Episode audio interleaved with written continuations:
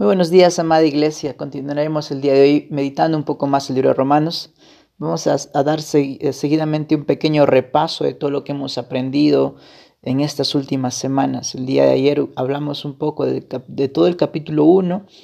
El día de hoy vamos a hablar un poco de todo el capítulo 2.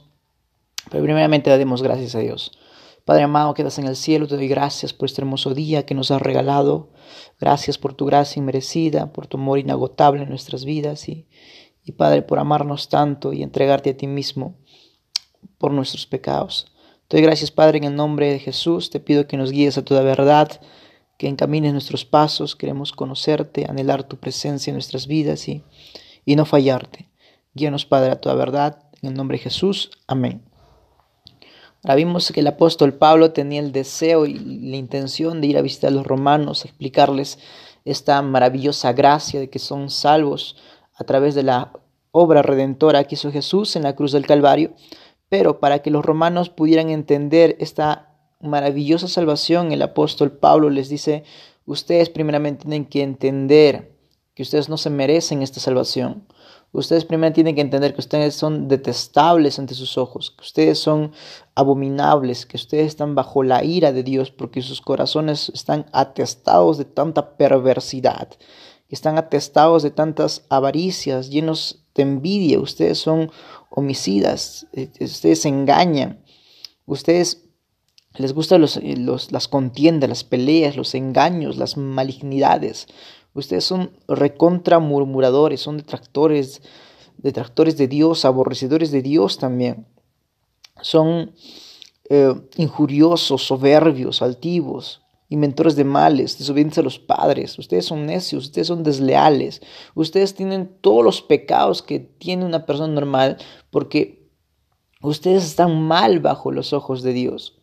No solamente los no judíos, no solamente los que no pertenecen al pueblo judío, sino también los que pertenecen al pueblo judío. También el apóstol Pablo les dice, ustedes también judíos que se creen elegidos de Dios, que se creen del pueblo de Dios, ustedes también están bajo la ira de Dios, ustedes también son inexcusables. el capítulo 2 les empieza a decir, eh, por lo cual, hombre, tú que juzgas, quien quiera que seas, eres inexcusable y al juzgarte condenas a ti mismo, porque sabiendo que es lo bueno y lo malo, tú aún practicas eh, estas cosas, practicas las, esas cosas eh, que es según la verdad.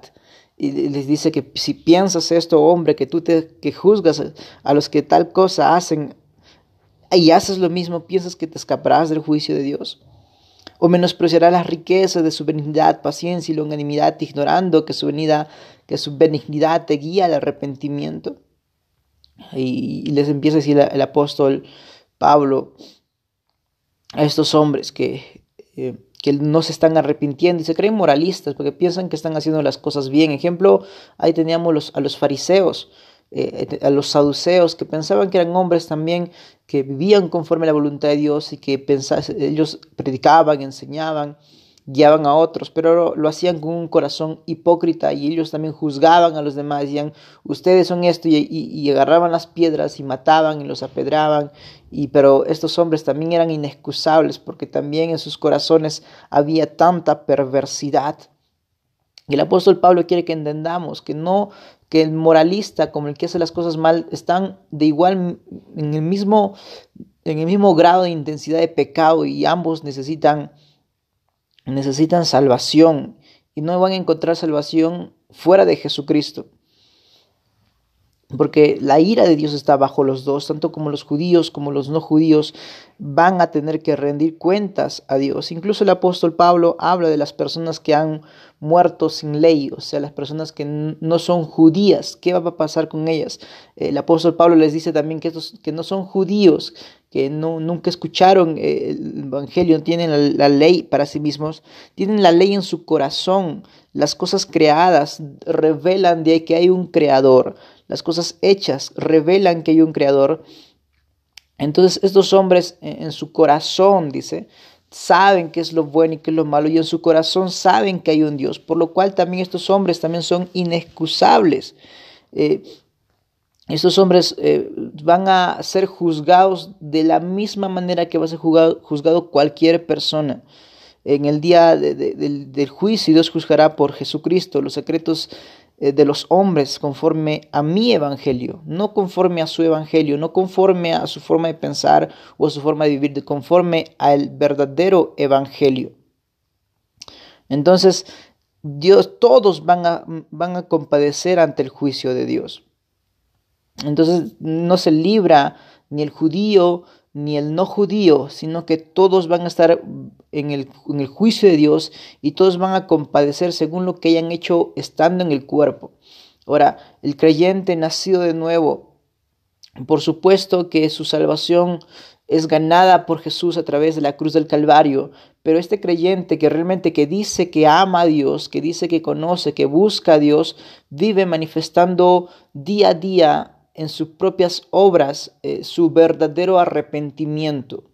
Vive conforme a la voluntad de Dios porque manifiesta que ha sido salvo por gracia, porque manifiesta que realmente ha entendido esta gracia soberana y quiere amar y buscar y adorar a Dios con un corazón verdadero. Y es por eso que es impulsado a hacer obras. El apóstol Juan dice, Señor, te amamos porque nos amaste primero. Él entiende que el eh, este grande amor de Dios y es por eso que le ama y es por eso que quiere hacer obras de justicia para las demás personas. El apóstol Pablo también, él hace obras, aunque se cree él mismo detestable ante sus ojos, él hace obras porque entiende esta maravillosa salvación.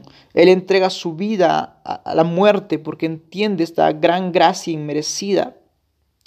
Él quiere vivir conforme a su voluntad aunque no se lo merezca, no merece esa salvación. El apóstol Pablo él mismo lo, aclara, pero por gracia ha sido salvo y quiere que las demás personas escuchen este verdadero evangelio. Oremos, Padre amado que estás en el cielo, te doy gracias por darnos tanta, tanta, tanto de ti, Padre, tanta de tu palabra, guiando siempre toda verdad, sigue encaminando nuestros pasos, queremos conocerte, adorarte con un corazón verdadero y vivir para tu gloria. Danos, Padre, sabiduría y entendimiento en el nombre maravilloso de Jesús. Amén.